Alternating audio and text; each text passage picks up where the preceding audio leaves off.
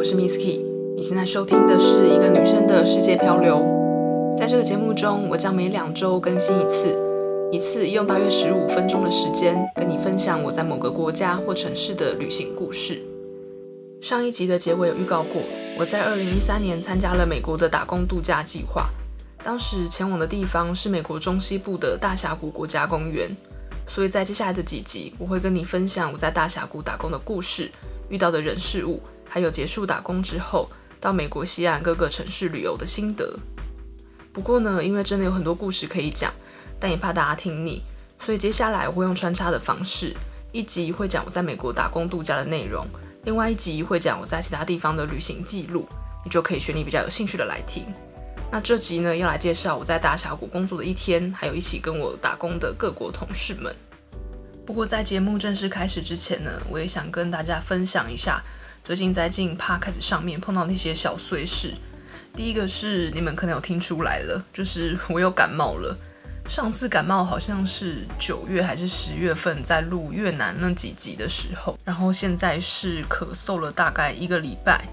但有去看医生啦，没有发烧，也没有其他症状，所以医生说应该不是武汉肺炎。我也有乖乖吃药，喝很多水。上班通勤也都有戴口罩，所以大家不用太担心会有被传染的疑虑，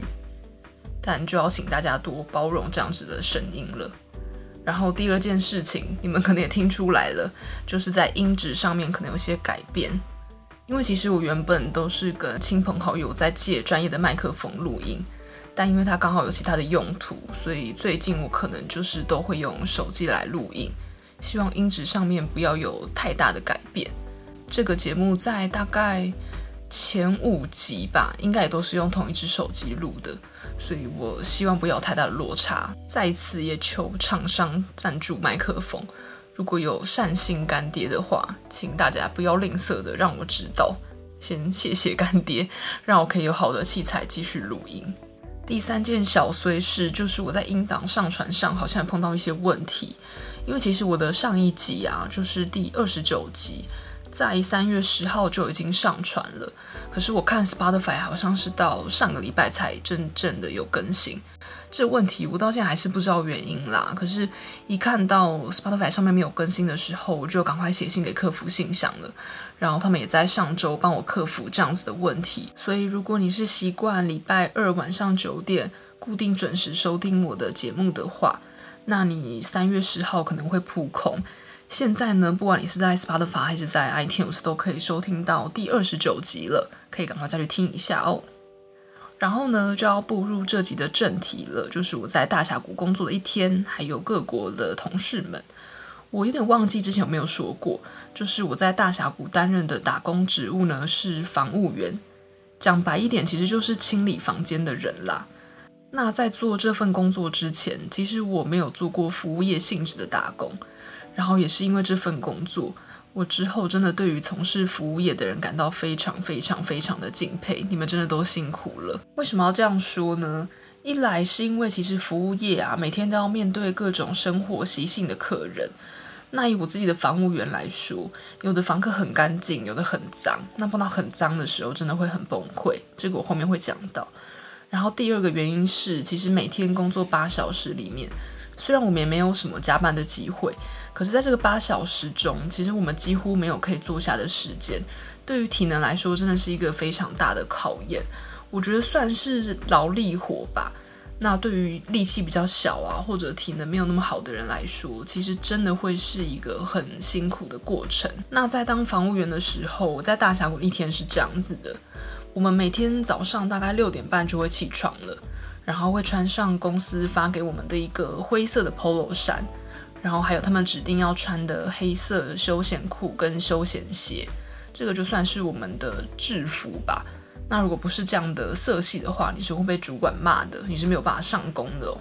再来到了大概六点四十五五十分左右，我就会和其他住在附近的打工仔一起出发，我们会先去员工餐厅点早餐吃。那其实美国人的早餐都还蛮大份的，所以吃不完的早餐我就会打包当午餐吃。然后呢，我们就会拿上七点二十五分的呃园区里面的 shuttle，它比较像是免费的接驳车啦，就是大峡谷里面的巡回巴士。这个巴士里面会有员工，也会有一般的旅客。那像我们就是要去工作的地方，对于旅客来说，他们可能就是去大峡谷其他的景点。然后坐车到了办公室之后，其他的正职员工跟我们这种夏季打工的人都会集合在一起，会有主管带着我们做一些简单的伸展操，可能是怕我们工作扭到啊，或者有运动伤害之类的。然后时间到了就可以一起准备去工作了。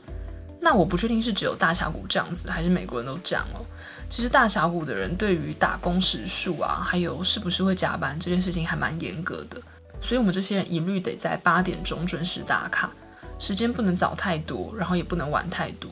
那下班就是统一在下午四点，你只可以比四点还要早下班，那是不能更晚的，因为你只要一晚了，他们就要给加班费，然后公司似乎是不太愿意给加班费的，可能就是一个多余的预算吧。办公室里面的阶层就是从经理，就是 manager，然后再来是检查员，我们都叫他 inspector，然后才是我们这群打工的工读生，就是所谓的 housekeeper。那这个检查员他们会一一唱名，然后就开始分配我们这些 housekeeper 当天要清扫的房间清单。比如说他就会喊说，Miss Key，你今天有十六个房间要扫，八间是 check out，另外八间可能是 stay in。那这个 check out 其实就是说，今天就会搬出去，会彻底离开这个房间的房客。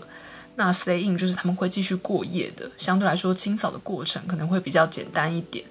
那再来呢，我们就会各自前往房间的所在地，因为其实大峡谷里面有很多不同的房间，有的可能是饭店，有的比较像是小木屋。那我就是被分配到小木屋类型的房间，所以其实从办公室到房间还有一小段路，我通常都还要穿过一些树林，要走一小段才会到达我的扫区。那像其他同事就有人是在饭店里面的，每一个房间都离很近，就是隔壁而已，然后房间还有冷气可以吹。我只能说命运真的很不一样啦，我的就是小木屋，然后房间里面没有冷气，所以打扫起来其实真的还蛮辛苦，很热很热很不舒服。那刚刚有说到，我们每天通常要整理十四到十六间房间。如果有的是要继续过夜，就是那种 stay in 的就还好，因为像他们的床单啊、枕头套通常都不用换，你只要帮房客补上新的毛巾就可以了。但如果是当天就要 check out 的，等于说我们整间房间都要帮他重新整理一次，就会花很多时间，然后就常常都会清不完。那只要检查员发现我们有这个清不完的情况，他可能就会来帮忙。有些检查员人很好，他会先进房间帮我们把床单给抽掉，或者是简单整理一下环境，让我们打扫的时间可以短一些。可是后来其他同事告诉我，也有些检查员他们先进房间的目的，其实是想要偷偷拿走客人留下来给我们的小费。一般来说，这些小费通常都是要给第一线的这些 housekeeper 来拿的，毕竟实际上在整理房间的也是我们。但据说就是有一些检查员会偷偷 A 走，那这个就会变成我们每天早上都会展开一场抢小费的战争。一般来说呢，我们拿到那个房间分配的单子之后，然后走到扫区之后，我们这些 housekeeper 就会从储藏室里面拿出要清扫的推车，推车上面就会有各种我们需要的道具，比如说清洁剂啊、手套、抹布、洗发精、沐浴乳等补给品。我们就会推着车走到房间门口，一一去确认。但就是因为要先确认有没有小费嘛，所以其实我们到了扫区之后，我个人呢就会开始把所有要打扫的房间都先巡逻一轮。我会赶快看一下桌上啊、枕头上下，或者是厕所等有没有客人留下来的小费。有的话呢，就要赶快收起来。至于开房门这件事情，又有学问哦，因为有些客人他们可能会挂上“请勿打扰”的牌子。那这个时候，当然你就会继续让客人待在里面，不会去打扰他们。可是其实没有挂上牌子的，我们都还是会先敲门，然后会先喊说 housekeeping housekeeping，确认里面有没有人在。那如果没有人回应的话，我们才会进去开始打扫。可是有时候呢，也会有一些人，他们可能是还在睡觉，所以没有听到。那这个时候就会很尴尬，我就会赶快跟他们说不好意思，然后就赶快把门关起来逃走。如果是碰到可以扫的房间呢？进房间之后，我扫的房间通常都是四人房，也就是里面会有两张双人床。这个房间其实还蛮大的，所以就很多事情要做。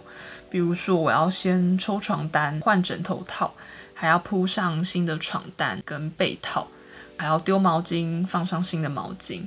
那万一这个房客还有使用浴缸的话，我就还要把浴缸刷一刷，然后擦干。那马桶当然也是要刷的，这个不用讲。再来是厕所的卫生纸也要换新，然后那个卫生纸的开头你还要折一个三角形。据说呢，这个是为了让客人可以更方便的找到卫生纸的开头，就可以更好使用。但也因为我在大峡谷打工了三个月嘛，等于连续折了三个月的卫生纸。那我后来跟其他的同事在我们自己员工宿舍啊，或者在外面一起玩要上厕所的时候，都会忍不住想要帮这些地方的卫生纸也折出三角形。应该算是一种职业病吧。除此之外，像是房间里面的桌椅啊，这些家具是要擦过的。最后就是要用吸尘器吸地，还有把房间的垃圾给倒掉。刚开始的几个礼拜呢，我的房间几乎都扫不完，所以也没有什么空吃午餐。通常就会从早上八点上班，然后一路就忙到下午四点下班。下班之后呢，就会再搭上班的 shuttle，就是接驳车，再回到跟早餐一样的员工餐厅。员工餐厅的菜色也算是蛮一致的，通常都是汉堡啊、三明治、沙拉或者是炒饭。如果我有拿到小费的时候，或者是特别疲惫的时候，我就会另外再点个甜点来慰劳自己。那我在前面的某一集其实有说过，那年大峡谷打工的人大概有将近三十个台湾人。所以，我们其实永远都是餐厅的多数，大家就会聚在一起，用中文抱怨今天的检查员又为难我们啊，或者好像偷了我们多少小费，甚至是客人可能有把房间搞得多脏乱等等之类的。其实三个月的打工生活就是这样子，日复一日，每天都要跪着铺床、跪着刷马桶、蹲着倒垃圾、蹲着擦家具。刚开始的时候，大腿真的超酸，然后膝盖也至少有五六个淤青。手也因为一直碰到清洁剂，就会很干燥，甚至是有脱皮的情况。但其实久了也就慢慢的习惯了，然后越做也越上手。那刚刚有说到，我们这些房务员都会抱怨客人把房间搞得多乱。但如果是碰到很整齐的房间，我们当然也是会很大力称赞对方的。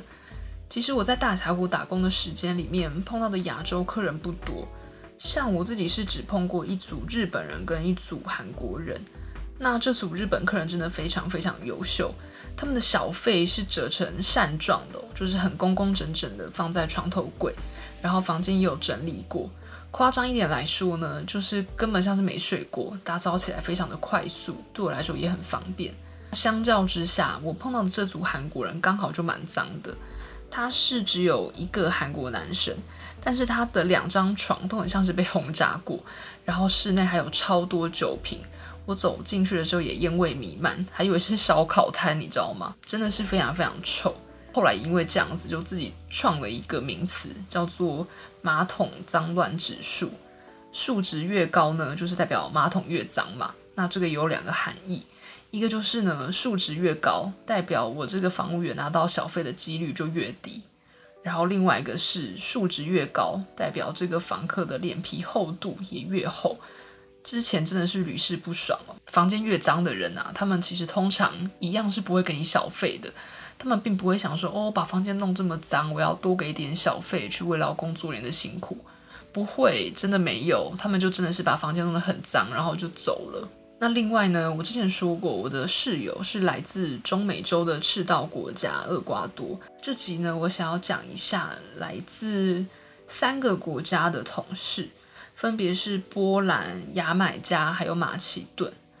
说到波兰呢，其实我先前还蛮多集都在讲波兰这个国家的，从大概十一、十二，然后到十三、十四集都有介绍波兰。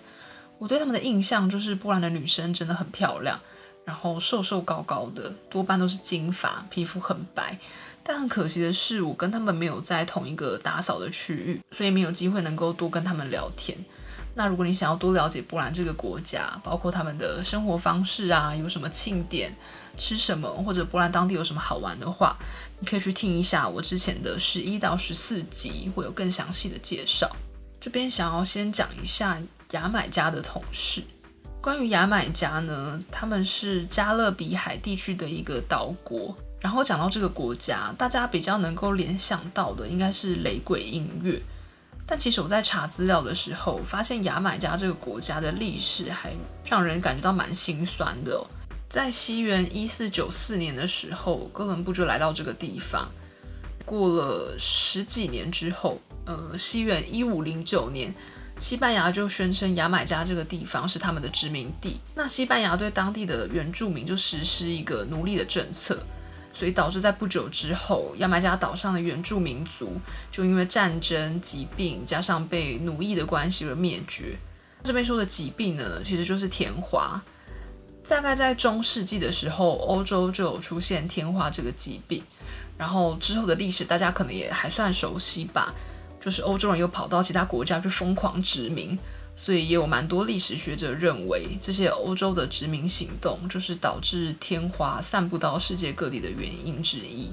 那因为牙买加的这些原住民灭绝了，西班牙人就需要更多的奴隶，所以他们就开始从非洲去买到更多的奴隶。也是因为这样子，所以非洲黑人就成为牙买加当地的主要民族。接着呢，到了一六七零年，根据一个战争的条款。西班牙就正式把牙买加这个地方割让给英国。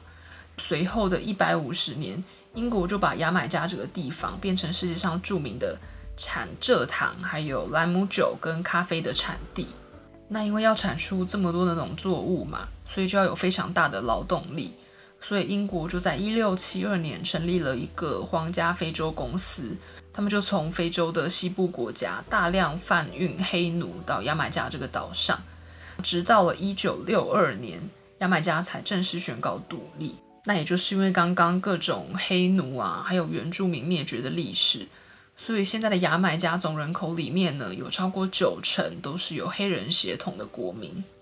最后讲一点比较好的事情好了，牙买加除了雷鬼音乐呢，另外一个很有名的代表性事物就是田径。二零零八年北京奥运的时候，牙买加得到的十一面奖牌都是跟田径有关的项目。那其中最有名的就是一百公尺的纪录保持人。如果你还记得学生时代的体育课，那时候跑很快的同学，他们跑一百公尺，顶多可能就是十二、十三秒。然后像我们这种一般人，可能就是在十六到二十秒之间。但当时牙买加的飞毛腿 Usain Bolt 他在北京奥运跑出了一百公尺，只要九点六九秒的成绩。二零零九年的时候，他还在另外一项比赛又跑出了九点五八秒更快的成绩。那这也是目前世界上的最快纪录哦。讲完了中南美洲的牙买加呢，其实我也有蛮多同事是来自于东欧国家的。普遍来说，东欧国家的经济状况都没有西欧来得好。那我这边说的西欧，就是欧洲西半边的英国啊、法国、荷兰、瑞士之类大家比较熟悉的已开发国家。所以比起台湾人到美国打工度假，多半是为了增广见闻或旅行。来到大峡谷的东欧人呢，多半真的都是趁暑假的时候来打工赚钱的。我有一个同事，他是来自于欧洲的马其顿。他说他去年也有来美国打工，最后他只带了两百美金回家，可能是当时玩太凶了，所以今年他就立志要好好的赚钱，甚至还找了第二份的兼差工作。我们平常都是用英文在沟通，那当他跟我说他是来自于 Macedonia 的时候，我还用手机先 Google 了一下哦，因为我真的从来没有听过这个英文单字，后来才发现原来他说的是马其顿，而且刚开始我还以为马其顿只是历史课本里面提到的国家。没想到现在还有，只是呢，如果要用官方的名字，我们应该称呼它为北马其顿才对，就是北方的北，然后再加上马其顿。话说这个北马其顿呢，它原本是隶属于南斯拉夫联邦的，到了一九九一年，南斯拉夫解体了。这个南斯拉夫呢，它就是东欧地区再往南的一小块地方，然后后续就拆出六个国家。包含了波士尼亚、克罗埃西亚、蒙特内哥罗、塞尔维亚、斯洛维尼亚，第六个就是马其顿。那说到这个马其顿，它原本是古希腊时期在希腊北部的一个国家的名称。当时由亚历山大大帝统治的马其顿共和国，曾经征服了小亚细亚、波斯还有埃及等地方，然后把这个希腊文明传播到中东各地。现在的希腊人呢，就还是把他们这个希腊北部地区称作马其顿。因为希腊人就觉得说，你这个斯拉夫民族建立的国家是没有权利使用这个属于我们希腊的名称来当做国民的。马其顿呢，就因为这个国民的问题跟希腊发生了很多争执。那也因为希腊的反对，所以像联合国、还有欧盟以及其他很多的国际组织，都把这个国家称作前南斯拉夫马其顿共和国，而不是直接称呼他们为马其顿。那到了二零一八年呢，希腊就跟马其顿共和国达到了一个协议，马其顿就说：“OK，那我们就把我们的正式国名改名叫做北马其顿共和国。”所以他们这个纷争就解除了。那在刚刚说到的南斯拉夫社会主义联邦解体之前，北马其顿它原本是国内最贫穷的地区。独立之后呢，因为马其顿的社会经济要转型，当地的政治局势也有点动荡不安，然后北马其顿当地有一些内战，所以他们的经济状况一直不太好。直到二零零二年才开始渐渐的复苏，直到现在，北马其顿依然是欧洲最贫穷的国家之一。当地的失业率甚至高达百分之三十。这集我介绍了在大峡谷工作的一天，还有同事们来自的国家，包含了牙买加和马其顿。可是其实，因为大家几乎下班之后就会跟自己国家的人混在一起，平常不太会彼此交流。加上我刚刚有讲，除了台湾人之外，很多东欧同事晚上几乎都会接着第二份打工，所以平常几乎看不到他们，也没有什么机会聊天，对他们的了解真的是还蛮有限的。再加上我自己也没有去过这些国家，所以像在这一集就只能够用一些二手资料来介绍他们，试图拼凑出他们生活的样貌。当然，我也很希望之后有机会可以去东欧和中南美洲旅行，就可以跟你们分享我的第一手观察。那下集呢，就会介绍我结束大峡谷打工之后，到美国西部旅行的第二站，也就是洛杉矶。下下集我才会再回来介绍我在大峡谷认识的其他国家的同事。这集讲的是牙买加跟马其顿，那下下集我想要分享的是罗马尼亚跟摩尔多瓦这两个国家。如果你对这两个国家很陌生，别意外，应该是正常的，因为他们都是在一九九零年代才成立，算是非常年轻的国家。除此之外，我也有认识几位美国本地的同事，他们都是美国当地的原住民，叫做 Navajo。